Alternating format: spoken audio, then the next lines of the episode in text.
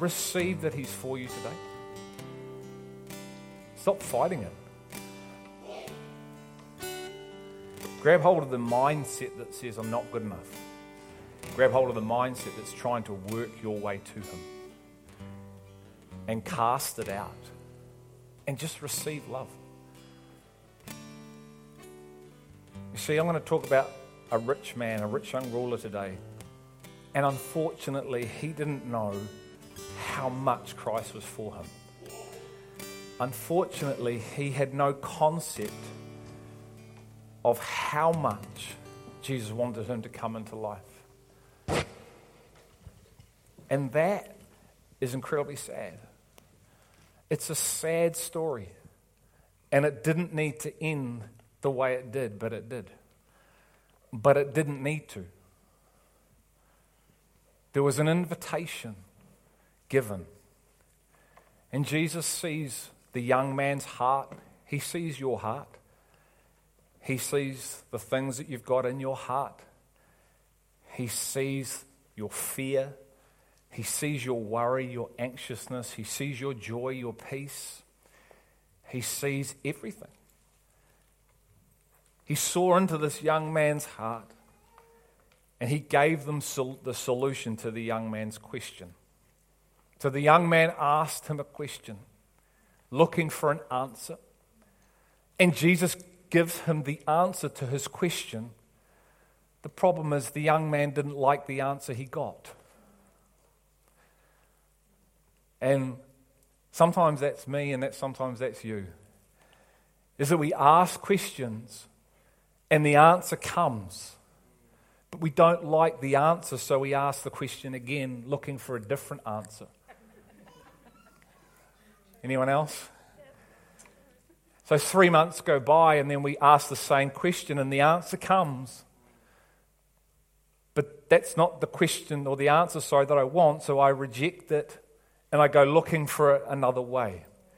You know, you can spend your whole entire life Thank you.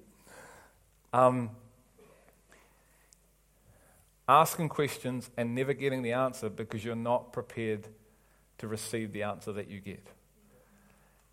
And so this story says the young man walked away from Christ. Isn't that the saddest thing someone could do? Do you know that you can walk away from Christ? You can be here and walking away from Christ. You can be part of a body and still walk away from Him. Because He's coming with truth to set you free, but you reject the truth because it doesn't come the way you want it to come. It doesn't match. You already have a preconceived answer to your question. And when the answer comes and it doesn't match your already preconceived mindset, you go, That's not you, God. And then you go looking for God, and God's going, Hey, it's me. It is me. And so it's very easy, and I believe that the rich young ruler is just not a person who was in history. Rich young rulers can be right here. Rich young ruler can be me. And when you start to realize and put yourself into God's truth, things start to change. It's no longer about, oh, those people over there, that group of people. No, it's about me. And I'm going to put myself into the story because I'm a character in the story. The same things that they were all influenced and affected by, I am too. I have flesh, do you? You have spirit, do you? They had flesh, they had spirit. It's the same story. It's not those guys and us. It's not those chosen ones and we're not. If you're in Christ, you're chosen. So the Israelites are not the special chosen people. That's what we love to believe and we teach. Oh, they're God's chosen. No, they're not, because I'm chosen too. I was chosen before the foundations of the earth. I just happened to start my life in 1969, and I'm an English, I'm not a Jew. But I was chosen before the foundations of the world. So were you. So we're all chosen people, aren't we? There are no special people. So we all struggle with the same issue. We all go through the same stuff. Just because you have a title of senior leader, pastor, doesn't mean you don't struggle with flesh. Doesn't mean you don't struggle with the issues that everyone else struggles with. And just because you have a title, please, it does not make, mean you've made it. For whatever reason, He may have called you and His hand is upon you. So we're all in the boat together, trying to figure this out and live a life of surrender. But see, this young man was faced with the reality. And unfortunately, he turned away from the truth that was going to set him free and the truth that was going to bring him into life. So come with me to Matthew 19, 16 first. We're going to start. Matthew 19, verses 16.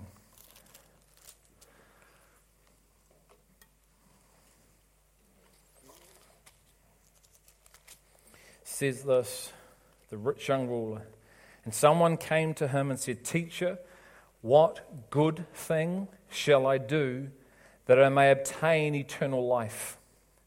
There's a key right there. What good thing shall I do? I'm going to unpack that a bit. That I may obtain eternal life. And he said to him, Why are you asking me about what is good? There is only one who is good. But if you wish to enter into life, keep the commandments. If you wish to enter into eternal life, keep the commandments. If you wish to have the substance of life in you, not just eternity, an eternal life, a life of substance, a life of eternal quality, eternal character, if you wish to have joy and peace and kindness and gentleness, not of the earth, if you wish to have a full life, Christ Jesus is the eternal life. He is the eternal life. So Christ in me means I have eternal life in me because Jesus is in me. You tracking with me? So if Christ is in me, if Christ is being formed in me, then I have eternal life. And I live from this eternal life, this full life. It's not a life void of power, it's a life full of power. It's not a life void of love, it's a life full of love. But not my love, the love of the Father. It's a joy that it's a life full of joy. Jesus said, I've come to give you my joy, and no one can take my joy.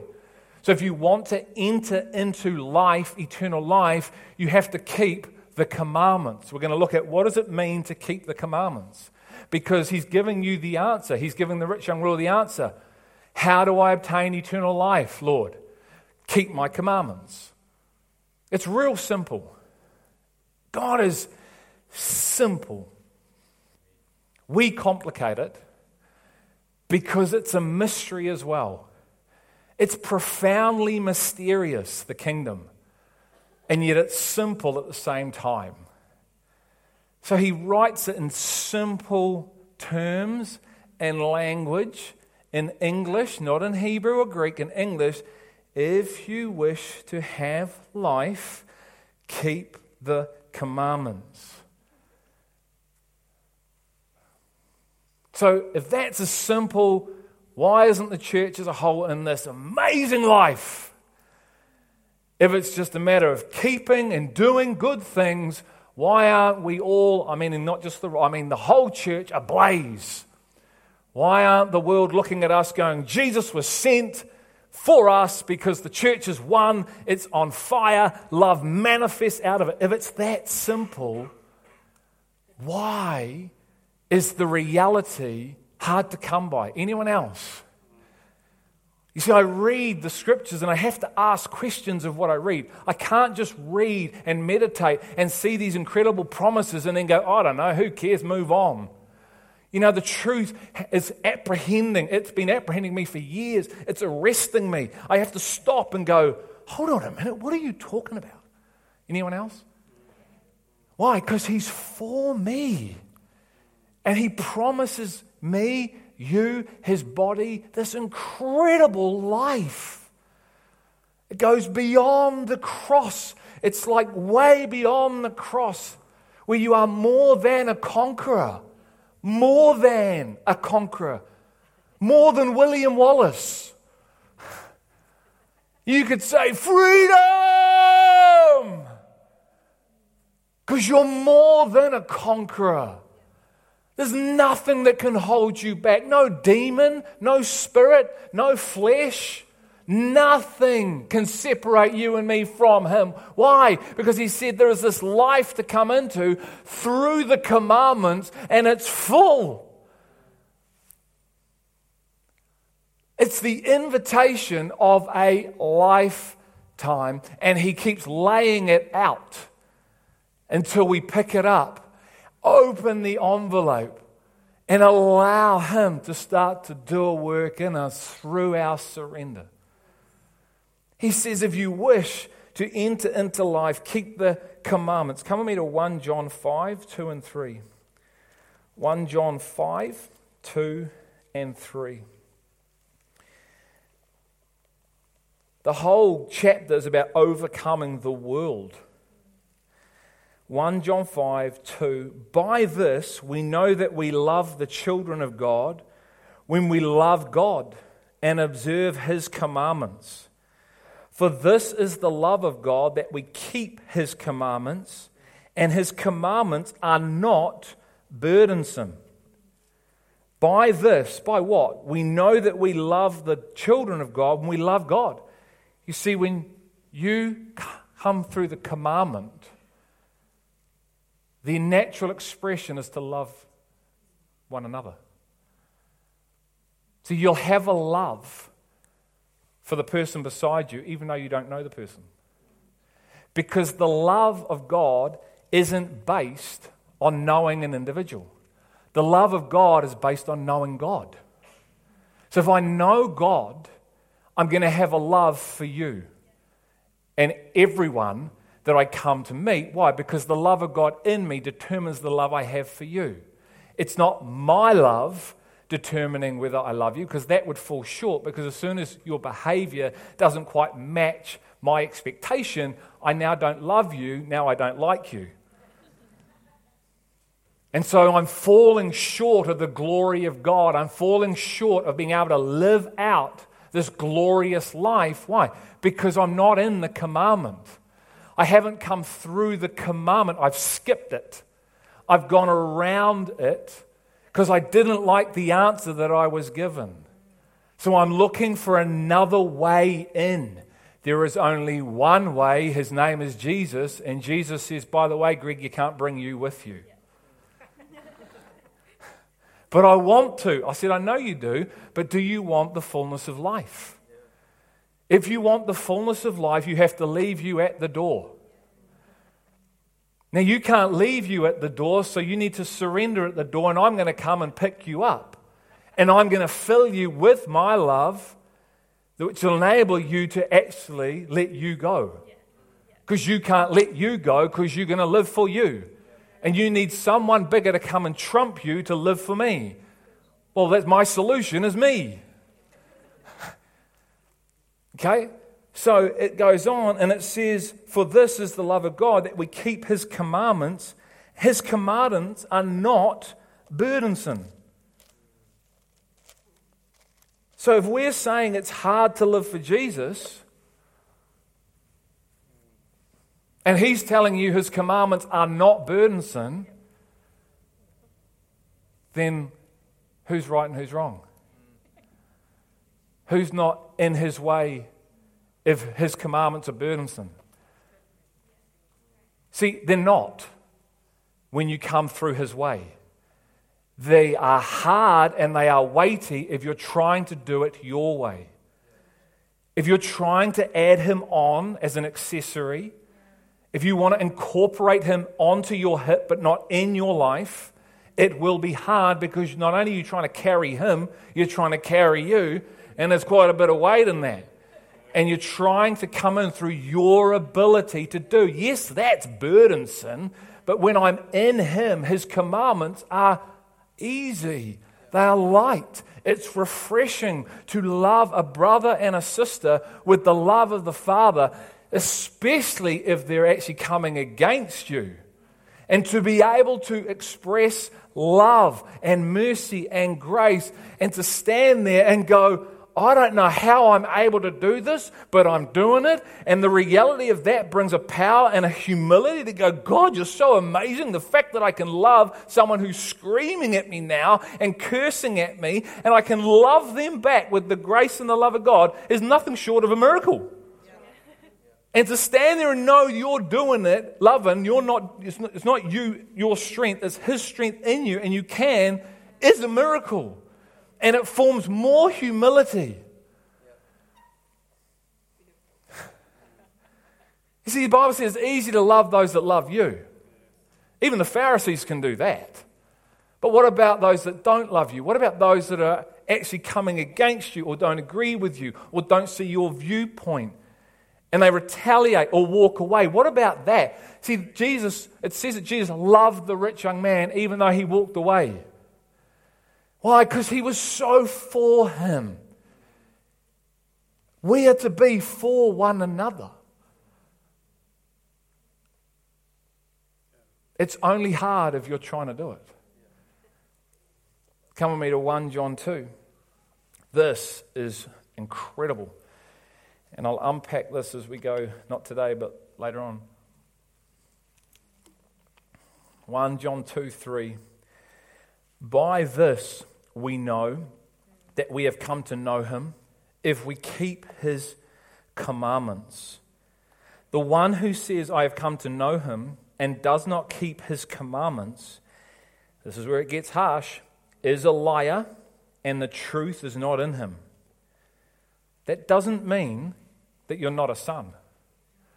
Doesn't mean that his blood's not covered you. It's just saying you could think you're able to do something, you can't do it. And he's making it real clear, saying, you know what? You've probably hoodwinked yourself. And I need to let you know through language like is this, actually you're a liar. You say one thing, but you don't live it. He hated hypocrisy. So if this was me, Greg Simnor, wouldn't I want to know if I was kidding myself? before it was too late so I can come into the life. It's not about telling me off in the sense of it's not about punishing me. It's about, Greg, you say one thing, you do another, you're not entering into life. I have life for you. If you continue down this road, you're not going to experience the life I have for you. I have to come and tell you and discipline you because I love you, because I want you, and I died for you to come into the fullness of life. If you continue down this way, you're going to be short of the life I died. I still love you. You're in my shadow. My substance is covering you, but you're not in the vine which means you're not in the life. I'm in you, but you're not abiding in me. And we must abide in Christ like he abides in us if we want the full life. So he comes and he came to this rich young ruler. He says, Son, I see something. I have to address it today because I love you. Not because I hate you, but I love you. I am for you, Greg. I am not against you, son. Let me read on. This just gets better. It says, I have come to know him and does not keep is a lie, and the truth is not in him. But whoever keeps his word, in him the love of God has truly been perfected. The love of God. 1 Corinthians 13.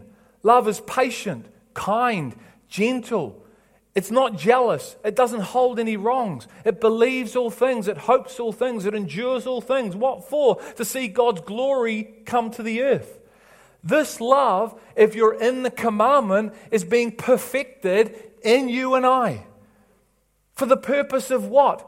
Right, he tells you. By this we know that we are in him. So by having this love, you're going to know that you're in Christ. Christ is in you, but you're going to know you're in Christ. This is a partnership, isn't it? It's not a lopsided relationship. This is a partnership of co heirs. I pray that they would be one as we are one.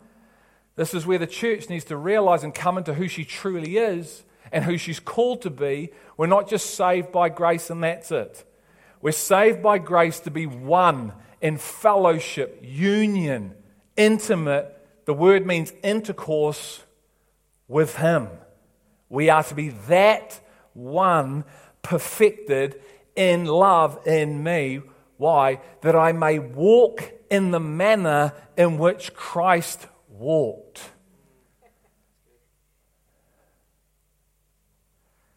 Now, there's an invitation in a lifetime. By this we know that we are in him. The one who says he abides in him ought himself, ought himself to walk in the same manner as he walked. What does it mean to walk in the same manner? It means to walk in love. The law is fulfilled on two commandments. All of the law and the prophets are bound up, put together, and infused into two commandments to love God, love people. I'm going to simplify this for you, my people. I'm going to take the law, which is my instruction, the Torah, which is my instruction, and everything the prophets have said. I'm going to take all that stuff and I'm going to put it into two commandments love God, love people, you'll have life. Simple, eh?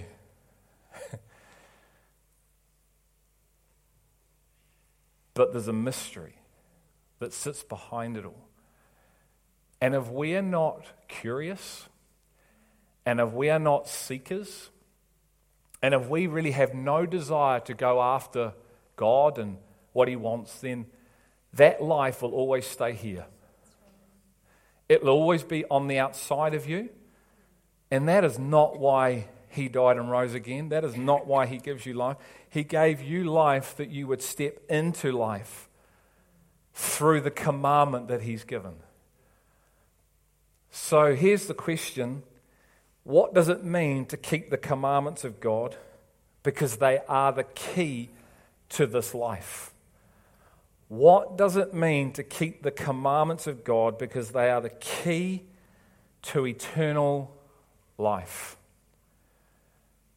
He gives the young man the answer to his question. The young man walks away. So, what does it mean to keep them? What does it mean to observe them? Because I'm a real simple guy and I believe what it says. So I know if he says I keep them his way, then I'm going to be in life. Which means if I'm not in life, then I can't be keeping them his way. Does that make sense? He's not a liar, he tells the truth. One and one equals two in God's kingdom. And that's where we have to allow that truth to confront us, knowing that He's for us. See, this is where people run away. I don't run away. In the name of the Lord, God moved me on. That's a great excuse and one that hurts him. Because he will let you do that and he will follow you and he will come after you because his hand is never too short to reach out. But the challenge with that and the test was as some of the Israelites were supposed to get into the promised land and they never did. And if we play that game, we may never enter into the life that he called us to because we won't stay and allow Him to show us and teach us why we're not in life, knowing that His love is covering us as He does it.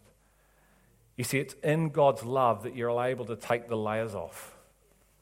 It's in God's love and His grace that you're able to get real and go, okay, I want to be in life. I'm sick of tired of just going through motions. I'm sick of tired of never actually singing songs and knowing why I'm singing them. They almost seem irrelevant, their words, and I see some other people looking like excited, but I'm completely and utterly bored. The only reason I'm here is because my mum makes me come. Or I'm trying to appease my wife or, or my husband. Man, I'd rather be on the golf course. Then go. And go on the golf course.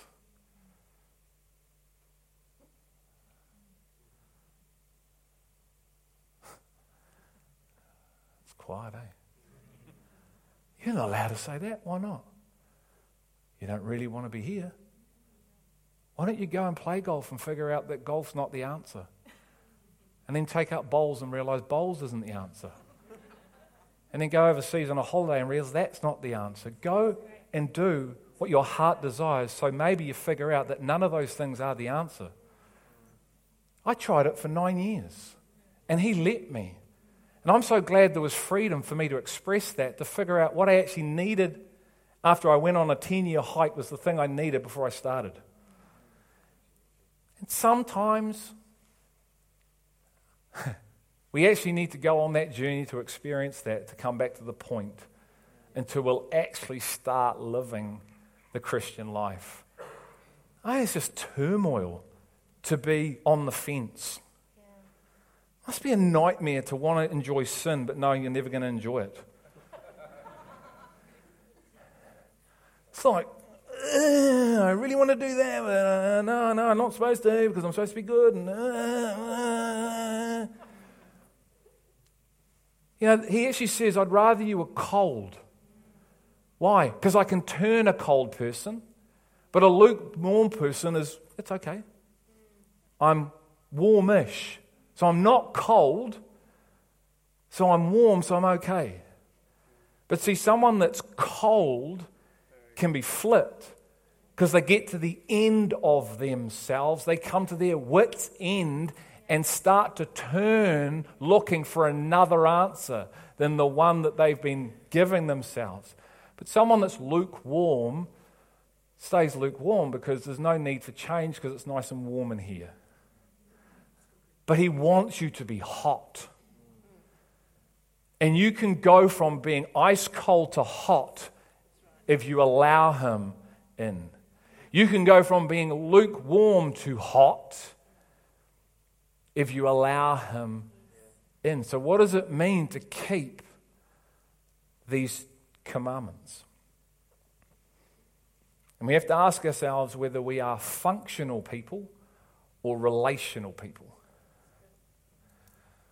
You see, the rich young ruler is a very functional young man.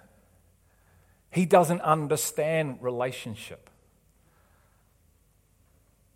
Do you?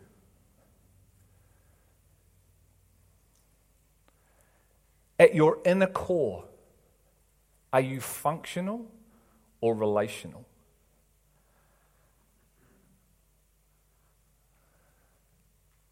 Both are in the picture but they have completely different operating systems. See, what we tend to do in the church is we'll say we're relational, but we're really functional. So we give the right answer, but the way we live is functional. I know a lot of leaders, I was one of them that was functionally led. It's all about doing something first rather than being and becoming someone first. And from the being and becoming, then going and doing some things that only the Father, only the Father talks to me about. You see, the rich young ruler, he's so functional, and this is what he says to Christ. So let's go back and have another look at it in Matthew 19.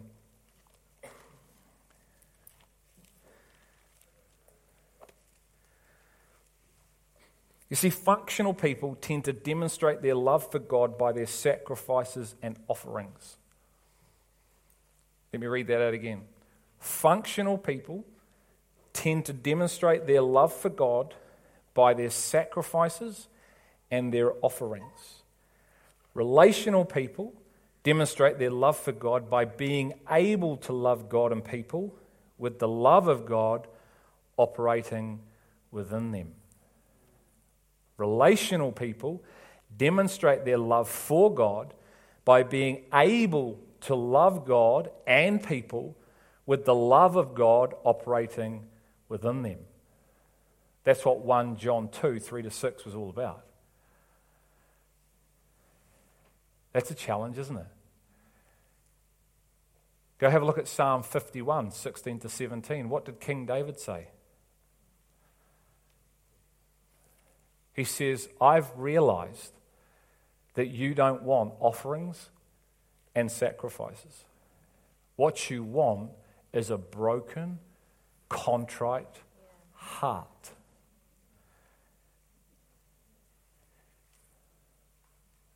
Offerings and sacrifices are like this turning up today. Tick. God's so happy with me because I turned up. You can turn up and not turn up at all.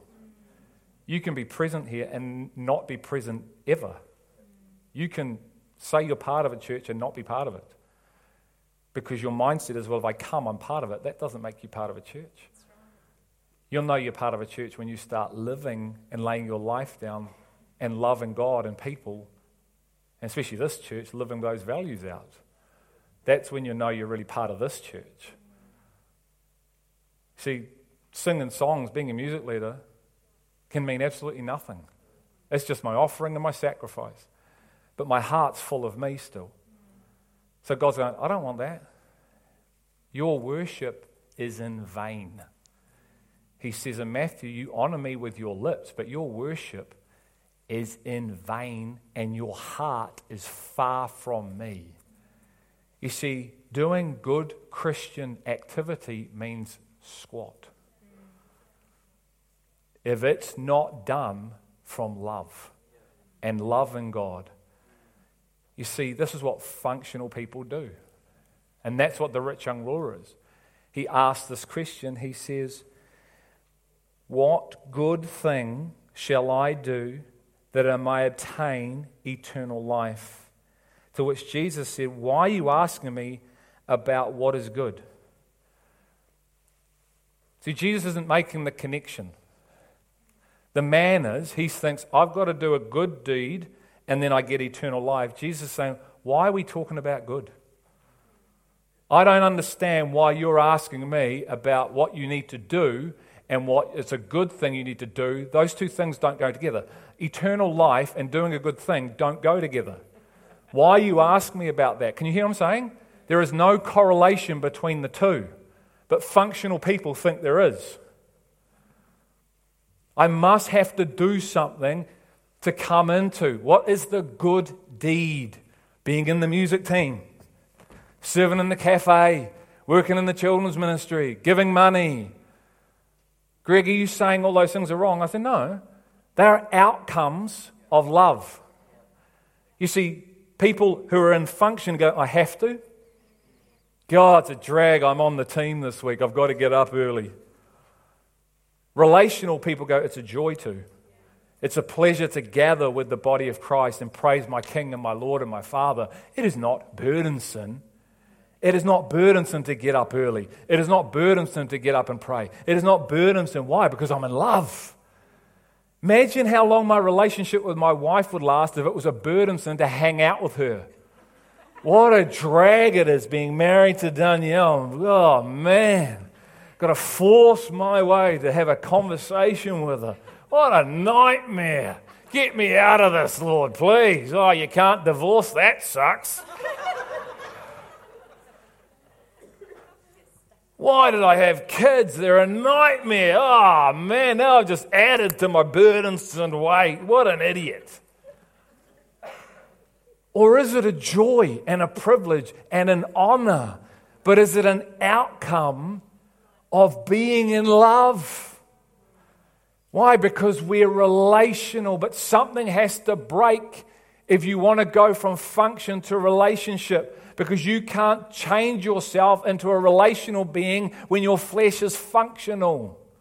You need the power of God to come on you, in you, the Word of God to come into you and cut and divide and perform a work that changes your inner realm and thinking. So now you're able to live from love and keep the commandment.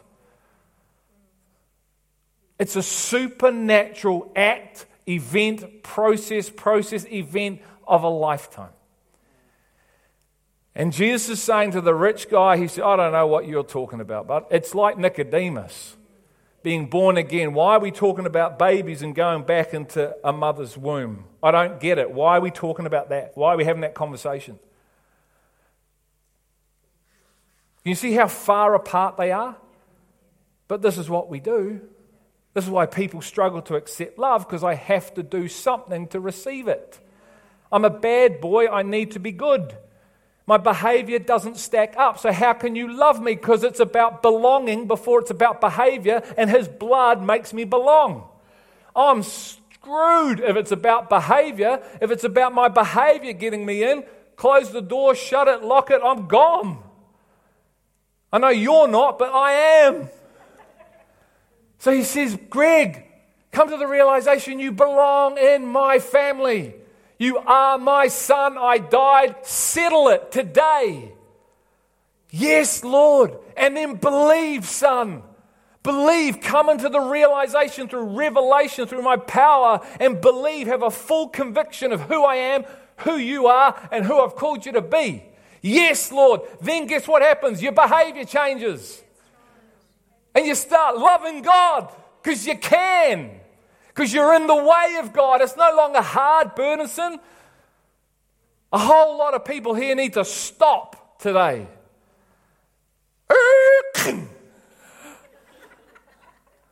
The policeman is out going, Stop. He came up the front in his blue uniform. I thought, What's the matter? I want to say thanks. Cool. But he would say, Stop. The authority of the land would say, Stop.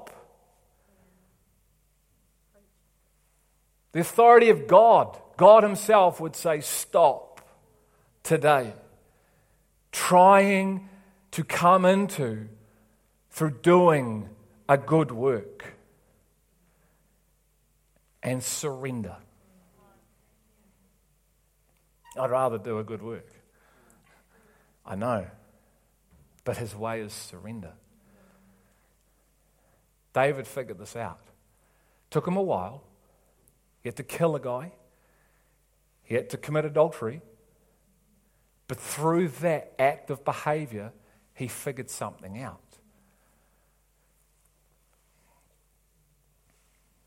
The Ten Commandments get infused into two commandments and these two commandments of loving God and loving people with the Father's love are lived out from the spirit led posture of having the Father's love operating in us.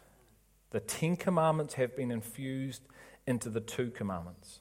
And these two commandments of loving God and loving people with the Father's love are lived out from a spirit led posture of having the Father's love within us. I'm just going to read real quickly Matthew 19:16. And someone came to him and said, "Teacher, what good thing shall I do that I may obtain eternal life?" He said to him, "Why are you asking me about what is good? There is only one who is good, and if you wish to enter into life, keep the commandments." Then he said to him, "Which ones?" Jesus said, "You shall not commit murder, you shall not commit adultery, you shall not steal, you shall not bear false witness, honor your father and mother, and you shall love your neighbor as yourself." The young man said to him, All these things I have kept. What am I still lacking? That's interesting, isn't it? Funny how you can keep guidelines, laws, rules, and not have life. That'd be annoying, wouldn't it? Always doing things right, but never doing the right thing. Shall I say that again? Always doing things right, but never doing the right thing. Just want to get it right. No, you've got to do the right thing. Jesus then said to him, If you wish to be complete, go and sell your possessions and give to the poor, and you will have treasure in heaven, and come follow me. But when the young man heard this statement, he went away grieving, for he was one who owned much property. So he's been given the answer, doesn't like the answer. He was invited to walk with God, come follow me, and he walks away. That's another sad reality for us if that is us. And Jesus said to his disciples, Truly, I say to you, it is hard for a rich man to enter the kingdom of heaven. Again, I say to you, it is easier for the camel to go through the eye of a needle than for a rich man to enter the kingdom of God. When the disciples heard this, they were very astonished and said, Then who can be saved? And looking at them, Jesus said to them, With people this is impossible, but with God all things are possible. There's so much going on here.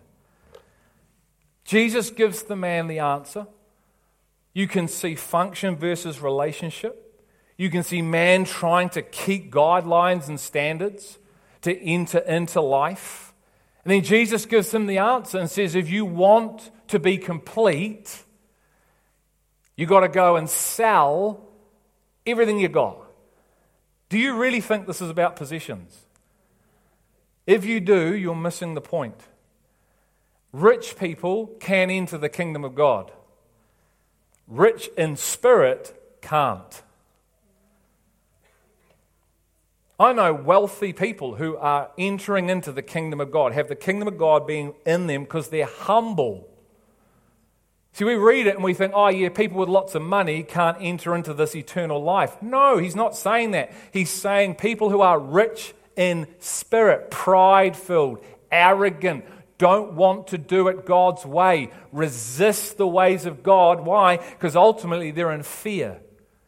They aren't willing to relinquish the control of your life. Fear is an expression of pride. If you're in fear, you're a pride filled person because you are saying, I can't trust you enough, God. I trust in me. And that is an expression of pride, guys. We don't think it is. We don't. I may have even offended you right now. But there's only two spirits humility, pride. Humility is faith, pride is fear. But fear is not of God. If we are controlling our own lives, then we're in pride. David got it. That's why he wrote Psalm 51 for us. He wrote it out and said, You don't want sacrifices. You don't want offerings. What you want is my heart, Lord. You want all of me. If you want to be complete, what did Paul say? Colossians 1:28. He said, "I'm laying my life down to present every person complete in Christ." What for? The wedding that's coming. For the bride will look like the son, and the bride will do it the son's way. Now, this is for you and me. How many just left me? I'm still smiling at you. I still love you. I've got to tell you the truth. And I will tell you the whole purpose of God. Why? Because I'm not in the fear of you, I'm in the fear of the Lord. And whether you all turn up next week or not is fine by me because I'll have a break. now, I say that in love. If I can't preach the whole truth and I sit down on my chair because I'm no good to anybody, I'm not good to God, I'm not good to you. If I'm in the fear of man, I can't be a bondservant, Galatians 1 10 and 11. So I can't be the vessel God wants me to be because I'm afraid that you won't like me, but I don't care if you like me or not because my identity is in God, not in you. And that enables me to speak the whole truth and nothing but the truth. So help me, Father, to the measure that I'm in. And this is what he's saying to this rich young man. If you want to come into the life, you've got to give me what's in your heart. You have to give me the God of your life, which is who? Himself. It is not his wealth, it is not his possessions that are holding back, it is Himself then he has idols in his life because he is the God of his life. And people who have idols in their lives do not enter the kingdom of God. Where is the kingdom of God? In us, mean you don't have eternal life growing in you. Christ is in you, but you're not abiding in him. So you're not experiencing this full measure, complete measure of life. What is eternal life again, Greg? It's having the substance of Christ, his love. Remember 1 John 2 3 to 6? The love of God being perfected in you so you could walk in the manner in which he walked. You find yourself falling short to be able to live that out, which is the commandment of God. So the rich young ruler is faced with this obstacle Son, I love you. Son, I died for you. Son, I know, and I even have told you the commandments that you're trying to keep. But, son, it's never been about trying to keep rules. It's never been about good things to do. He said, Son, you missed the first four, and you missed the first one. And I know you missed it, so I'm not going to tell you that the first commandment was to have, that you should have no other gods, and the second commandment is that you shouldn't have no idols, and the third commandment is don't take the Lord's name in vain, and the fourth commandment is to obey the Sabbath. That's not what I'm going to tell you because I can see it, so I come straight for the jugular and set you free at your heart. So I tell you, if you want to be complete in me, then you need to give me what's in your heart, which is you. See how it's not about doing a good thing? Because you can do good things for God and never give Him your heart. You can dance around the subject and never give Him your heart, which means you're not going to be in the life through the commandment. So you'll always find yourself falling short to be able to live out what we're called to live out. It's a commandment, not a good idea. So he goes, guys, I give my church everything it needs to fulfill what I say because I'm not a liar and I don't tease my people. Because they are more than conquerors in Christ if they come through me. But why they stay outside of me and dance around in the outer courts but not in the inner courts? Why they continue to be priests in the outer court? Are you tracking with me? There was only one man that could go into the inner courts, and then Jesus came and said, oh, Every man, come in. But you can be dancing around the outer courts and you're not in the Holy of Holies, which is to be in you and me. Why? Because you're trying to keep commandments going, Why isn't this happening? Because you're keeping it through your flesh and you haven't yet surrendered your heart. Well, I've got to be a good lad and keep this day. Then I've got to keep good lad and not eat that. Then I've got to do this. Then I've got to do that. Then I've got to honor my parents. And I've got to, man, this is burdensome. Man, what if I mess up once? Oh, you're doomed. Isn't that what it says? If you miss one, you've smashed them all. What a pressure to try and live a life. I've got to be squeaky clean. I've got to watch every word, do everything. Yes, but not from the pressure of having to keep a law or a commandment. It's through love. You see, when you're in love, the outcome is just behavior changes. Can you hear me? It's no longer tough, it's not hard.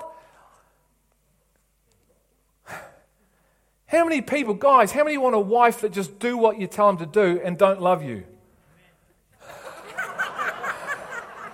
I feel sorry for you, Rachel. That was Thomas. And ladies, how many of you want a husband just does what you ask him to do but doesn't love you? No one does. You want a husband or a wife that love you and then out of love will do what you ask because it's not a chore, it's out of love. It's the way of God. And somehow we can figure it out in personal relationships, but when it comes to Him, we miss it. And we go back to this flesh thing and wonder why it's so tough and horrible. Oh, this is. You see, surrender of everything which is you first. See, God asks for much, only to set you free. I believe, this is my personal conviction, outside of self, a child is probably the greatest idol, that general statement that people can have in their life. Sometimes you think it might be a spouse, but you know, yeah, maybe nah. That's a joke, but a child. Those are her words, not mine. but a child, this innocent person that I've played a part in creating. Especially if I'm an insecure person and I haven't gone through the commandment, then I look at the child and I need the child to somehow complete me. Maybe that's why I had a child. But I have one child and that never works. So I have another one and another one and another one because I'm looking for this fulfillment, but it doesn't come through someone else. It only comes through the person. His name is Jesus because I'm resisting allowing Jesus in because this insecurity, this fear I've got, I'm trying to heal it through other stuff. And if only I get more stuff, I'll be healed. But all I seem to do is add more chaos. And then I'm unhealthily connected to this other person or the stuff, and now I'm codependent. So I need them to be happy. I need them to fulfill me. I need them. And if they don't perform or match up, man, you better watch out because all hell breaks loose. So instead of loving them freely, I'm lusting after them. And I'm sucking the life out of them because I'm not complete. Because I don't go through the door of surrender I try and go around it. So I try to keep your commandments through my flesh, tick all the boxes, offer up sacrifices and offerings, and I'm such a good Christian, but I lack life. And that breaks his heart. And it breaks anyone else's heart that's gone through the door of surrender. And that's why those people are to stay and love and be patient, kind, gentle, long suffering, believe all things, hope all things, endure all things, speaking the truth in grace and love and truth, so people can know the way of God into the life of God. Because remember what he said? All things are possible with him. The challenge is are you prepared to give up what's in your heart? That will determine whether you will be complete or not. Because God will not share his glory with anyone, guys. He's a jealous God. Now, He wants no one falling short of His glory. We just think that's a scripture for the lost. It's a scripture for us. He wants, Jesus said, I give you my glory. He wants this full glory in you and I coming out of you into the earth. Well, He won't share that with anyone. So we must surrender. And you know the cool thing is, is this happened to me and I've gone through this process? He gives you back the things that come out of your heart. And now you're free from them to love them the way He loves. Because love has been perfected in you. So you can walk in the manner in which you walk. You actually get free of one another, which enables you to love like the Father because you allowed the commandment of Son it's about loving me with all your heart, not your stuff, other people. Will you give me the idols that are in your heart? Will you give me your whole life? So, if we want the complete life, which is promised by Jesus through the commandment, you have to give him your entire life, your whole heart. And I can't make you do that. I'm glad I can't. I can't. I'm glad I'm not the one that can drink that drink, Jaden, and there it is, or sink that pill and you've got it. Because as you go through that, you learn and so much, and you fall in love so much, and it's incredible to be unattached and then reattached. It changes everything and you're in this life that you just want more of and can have more of because it's unlimited, and everyone wins. God gets glorified, you're in freedom, and the people that you're in their lives with receive the Father through you. I don't think it gets any better than that. And a lost world then gets to see God in the church and want, and He draws unto Himself. His ways are perfect. Be perfect like my Heavenly Father is perfect. Fully possible to be mature and to have this love because He promises it. It's just about will you surrender? So I want to leave you with that question. Will you surrender knowing that all things are possible? So, Father, I thank you for today. I thank you for the work you're doing here of this eternal value that is bringing us into this full measure of truth. Father, we glorify your name. We love you and we'll do things your way from a leadership, eldership perspective and as a church. And Father, we will be patient with one another, kind and gentle, believing all things, holding no wrongs, not being jealous, enduring, believing, hoping, and co partnering with you to see the church built here at the rock. In Jesus' name, amen.